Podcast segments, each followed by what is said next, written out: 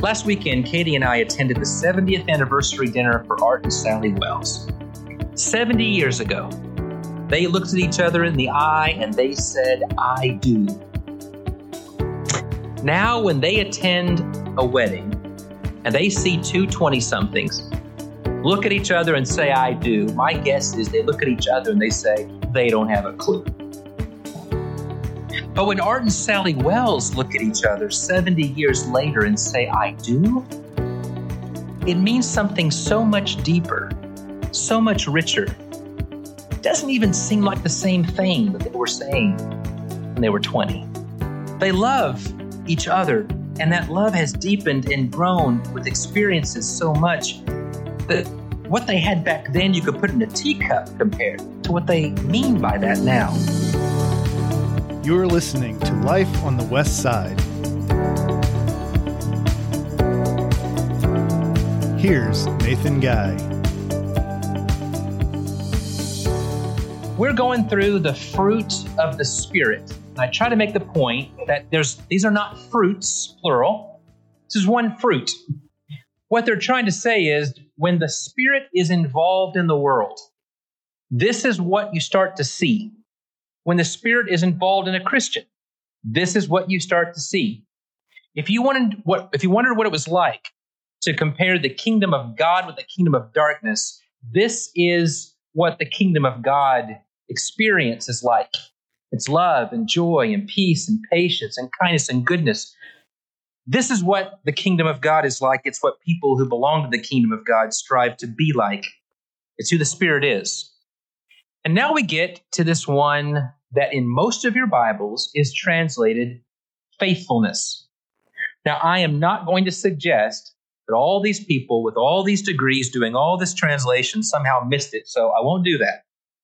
I just want to say that the Greek word that's here is the exact same Greek word that is translated as faith everywhere else in the New Testament. Same word, not even a different uh, form of the word. It's pistis. When Jesus is walking down the road and a woman sees him and says, If I just touch the edge of his cloak, then I'll be healed. And she goes out and she grabs the edge of his coat. It's an amazing passage. It says Jesus felt power go out of him. I wonder what that must have been like. And he looks around and he looks at the woman and he says, Your faith has saved you. Go in peace. It's this word. Strange because it's also the word used in Hebrews 11, verse 6, when it says, without this word, it's impossible to please him. Whoever comes to God must believe that he is, and that he's a rewarder of them that diligently seek him. Somehow, in this passage, we're told that a fruit the Spirit gives, what the Spirit does, who the Spirit is, what the Spirit produces, is faith. Maybe you've heard the name of Teresa of Calcutta. She was known all over the world as Mother Teresa, and she was using the example all the time. Whenever, you know, we're trying to do some good and we get tired and we're tired of doing good, somebody would say, well, just say that to Mother Teresa, right? So you can always do more good. She spent 50 years of her life tending to the poor far from her homeland. And everybody thought of her as kind of a model of, well, this is what it looks like if you're going to spend your life doing good for people. It's interesting that when she died, there was a uh, there was a priest that she was writing letters to, and she he promised her that he would not publish those letters, and then he published those letters, and in those letters, over thirty five years, she would say things to him like, I feel dry. I feel dark. I feel torture in my soul. In one letter, she said, Jesus has a very special love for you. But as for me, the silence and the emptiness is so great that I look and do not see, I listen and do not hear, the tongue moves in prayer, but it doesn't speak. Well, there was one of these, maybe you'd heard about the new atheists. Uh, one of them was going around, wrote a book about it. and said, Well, there you go. That's a hypocrite for you. That's what Christians are all like. When I look at the story of Teresa, I don't see a hypocrite. Uh, I see a fellow traveler who's saying, you know, the Christian life where you're trying to say, I want to do good for as many people as I possibly can, is not always a camp spiritual high. I imagine you've had those moments in your life when it just seemed like everything was going great, you know, like that fourth day of camp. And then you come home and it's real life, and there's your brother and there's your sister. And uh, they're back to you know treating you badly and stealing your toys, and, and you you know you you forget what it was like to be at camp. Well, there was a, a, a writer in the fourth century named John of the Cross, and he writes about this and he calls it the dark night of the soul. That's a phrase, interesting phrase. For those periods in your life when you feel like you're not on the mountaintop, you're in the valley. And I think for some of us, that lasts a couple hours.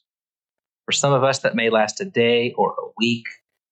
And I'm not asking for a show of hands, but if I look around the room, I imagine some of you could say, I have been through the valley of the shadow of death, and it felt like a long, long time.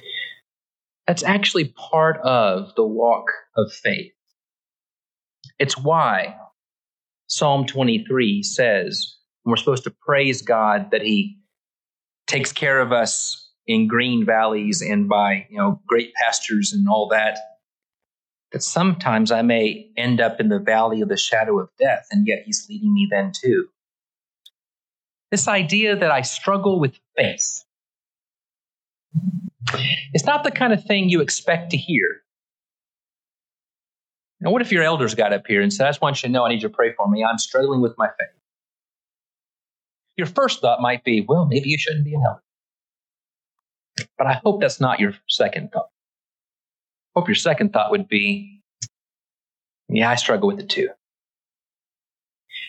Faith. Faith is a big word. And I read Hebrews 11, the hall of faith. By faith, they conquered kingdoms. By faith, they tore down the walls. By faith, they did this and that. And I think to myself, if that's what faith is, yeah, I struggle with that. When Paul wrote a letter to the church in Thessalonica, he said, When I could stand it no longer, I sent to find out about your faith. But Timothy has brought back pleasant news about your faith. So in all distresses and persecutions, we were encouraged to hear about your faith. Faith is so very important. We usually define faith in terms of what we give to God. I talked about this in Hebrews 11. Without faith, it's impossible to please Him. For he that comes to God must believe that He is, and that He is a rewarder of them that diligently seek Him. It's right there on the pages of Scripture. To the woman who touches the hem of His garment, He says, Your faith has saved you. To God we bring faith and in return, he grants us pardon, gives us life. And then we have this strange passage in Galatians, written to Christians, for Christians who've already brought faith to the table, who are already in Christ, and he tells them one thing the Spirit will give you is faith. I don't know what to do with that by itself. But I do think if we look at it in the larger context, there might be some things here to help us all. Flip your Bible over to Romans chapter 12 and verse 3. We're going to look for some other places where we have this kind of language. Romans 12 and verse 3. Paul is writing to Christians. Another example where he's talking about the Spirit and he's talking to Christians. And he says, I say to every one of you, don't think of yourself more highly than you ought to think, but instead think of yourself with sober judgment in accordance with the faith that God has distributed among you. That interesting. There's another passage where to Christians, in a spirit passage, he says, God gives faith and he gives it in different measures and he gives it in different ways and he's distributed it among you. Does it seem odd to think of faith as something God gives? You know, it's it's easy sometimes to think of somebody who uses this verse wrong. And then because they use it wrong, it means it's their passage. Let's go find our passage that says it right. But all the Bible, all the Bible is truth. So what I want to do is reclaim passages and say, let's, let's see this in the larger light. There is a teaching out there that says, well, God decides before the beginning of the world who's going to be saved and who's going to be lost. And uh, it doesn't matter what you do or what you think or what everything else. It's very nice that you want God, but God doesn't want you. And so he's decided he's going to be saved, who's going to be lost, and that's just how it is. I don't see that in my Bible. What I see in my Bible is whoever will come and take of the waters of life freely. The Spirit and the bride say, Come. What I see in my Bible is God's not willing that any should perish, but that all should come to repentance. I, I think that's right. But I want all of the Bible. And I want to do something with these passages that say that God gives faith to Christians. So, what we've got is a different sense of the word faith. I told you it's a big word, it's got nuance and different meanings. There's the faith that we bring to God initially to say, I want what you've got. And then there's something different that comes to us over the long haul from God as we seek to live a life pleasing to Him, as we live in His Son, in His Spirit, in His light. Another example of this is the word grace. Look in Ephesians 4 and verse 7. We have the word grace used uh, in a different sense. Paul's talking about how each of us has been given grace according to the measure of Christ's gift. Well, wait a second. Are we all given the same grace, which is the grace of, hey, come to Jesus? Well, there's a deeper sense. There's a deeper sense in which God gives grace according to the measure of Christ's gift. Well, even though Christ's gift is for all, he also gifts his people in different ways, and he calls those graces. He's graced Steve, for example, with a much more extroverted personality than me. I, I love his bear hugs. And I love how excited he is to see and meet new people. I work myself up to seeing and meet new people, and then I rush to my office to write my sermons. he loves people, and God uses us in different ways. There may be initial graces and then more mature graces. There may be something small at first, but then much larger later. There may be something simple on the front end but more complex after years of living in the Spirit. And I think that helps us understand Romans 12 and Galatians 5. It says that God gives faith or faithfulness, and He gives it in different measures. But it's not the only place where we see that. In 1 Corinthians 12, another passage, Paul says there are many gifts, but the same Spirit, and to each is given a different portion and one of the gifts listed there is faith. So we've got Romans 12, 1 Corinthians 12, Galatians 5, Ephesians 4 7, and they all seem to be saying that God gives believers through his Spirit something that could be called grace or faith. There shouldn't be any question whether God does that. The question is, what does it mean? Last weekend, Katie and I attended the 70th anniversary dinner for Art and Sally Wells. 70 years ago, they looked at each other in the eye and they said, I do. Now, when they attend a wedding and they see two 20 somethings look at each other and say, I do, my guess is they look at each other and they say, they don't have a clue. Oh, the couple means it. Of course they mean it. But when Art and Sally Wells look at each other 70 years later and say, I do, it means something so much deeper, so much richer. Doesn't even seem like the same thing that they were saying when they were 20. They love each other, and that love has deepened and grown with experiences so much that what they had back then, you could put in a teacup compared to what they mean by that now? It's so deeply rooted in a relationship as strong as a mighty oak. I think that's what's going on here. And it gives me encouragement. when I read Hebrews 11 and I read about the faith of these great heroes, and you just think to yourself, well, I know we're supposed to have faith and bring faith to God. Boy, that doesn't describe me most of the time. And God says, well, I'm still working on you, and I'm not finished yet.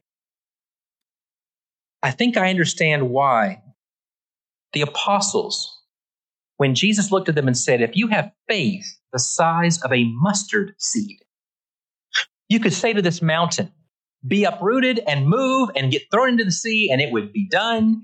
And they look at Jesus, and do you remember what they say? Lord, increase our faith. Interesting. Give us more faith. Now, what do they mean by that?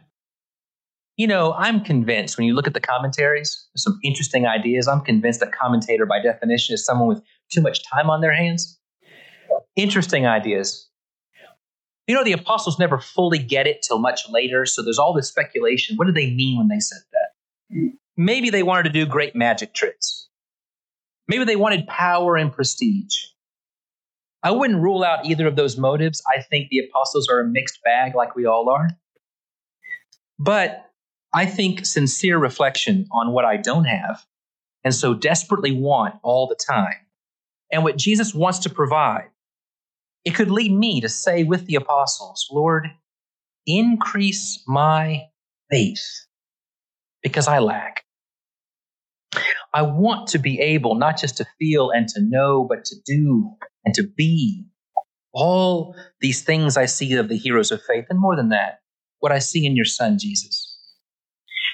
As his boy lay dying, the man knows the healer in the Gospel of Mark, and he bears his soul to the master. He says, If you can, I know that my boy will be healed. And Jesus has an interesting reply. He looks at this man who's sincere, and he's saying, If you can, my boy can be healed. And Jesus says, If you can, all things are possible to him who believes. And listen to the cry of the heart. Maybe it's the sound coming from deep within your own soul. Lord, I believe. Help me with the next part. Help my unbelief. I have faith, but I'm running on empty and I need to believe. Listen to this song, number 540. Oh, for a faith that will not shrink, though pressed by every foe, that will not tremble on the brink of any earthly woe, that will not murmur or complain beneath the chastening rod, but in the hour of grief or pain will lean upon its God. A faith that shines more bright and clear when tempests rage without, that when in danger knows no fear, in darkness feels no doubt. And here's the prayer Lord, give us such a faith as this. And then, whatever may come, we'll taste in here the hallowed bliss of an eternal home. Let this point sink down deep into your ears, and don't forget it by the grace of a merciful God in the righteousness of Jesus Christ, through the power of his Spirit, your faith can be renewed. God will take your faith that is waning and give you back a faith that sustains. It's right for Christians to pray for faith deeper, richer, fuller, stronger faith. A faith that can move mountains a faith that'll survive shootings and heart attacks and the loss of a child and the end of the world. Oh God, give us, give your people faith. Let's pray. God, we love you. We come to you as believers. We came to you as believers that initial day when we said we wanted you to be our Lord and Savior. We asked you to take our sins away. We gave you our simple, meager faith. And God, as we've lived the Christian life, we've grown. And that walk feels like ups and downs and hills and valleys. And you've been with us through it all. But God, we ask for a faith that will not shrink. We ask for you to strengthen, strengthen our hands, strengthen our feeble knees. God, help us to grow in love for you.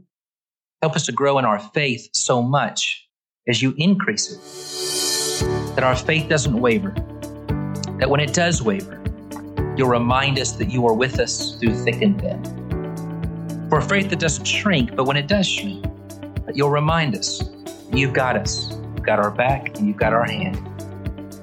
God, we want to grow in our love for you so that 60, 70, 80 years after we say yes to you, our thoughts about you, our feelings toward you, and our life lived with you will be stronger, richer, deeper than we can even put words to as our faith grows and grows by the power of your Son. Father, we want the whole world to know that you sent your Son and that we belong to him by the way we love by the way we live, and by the faith we profess. In Jesus' name, amen.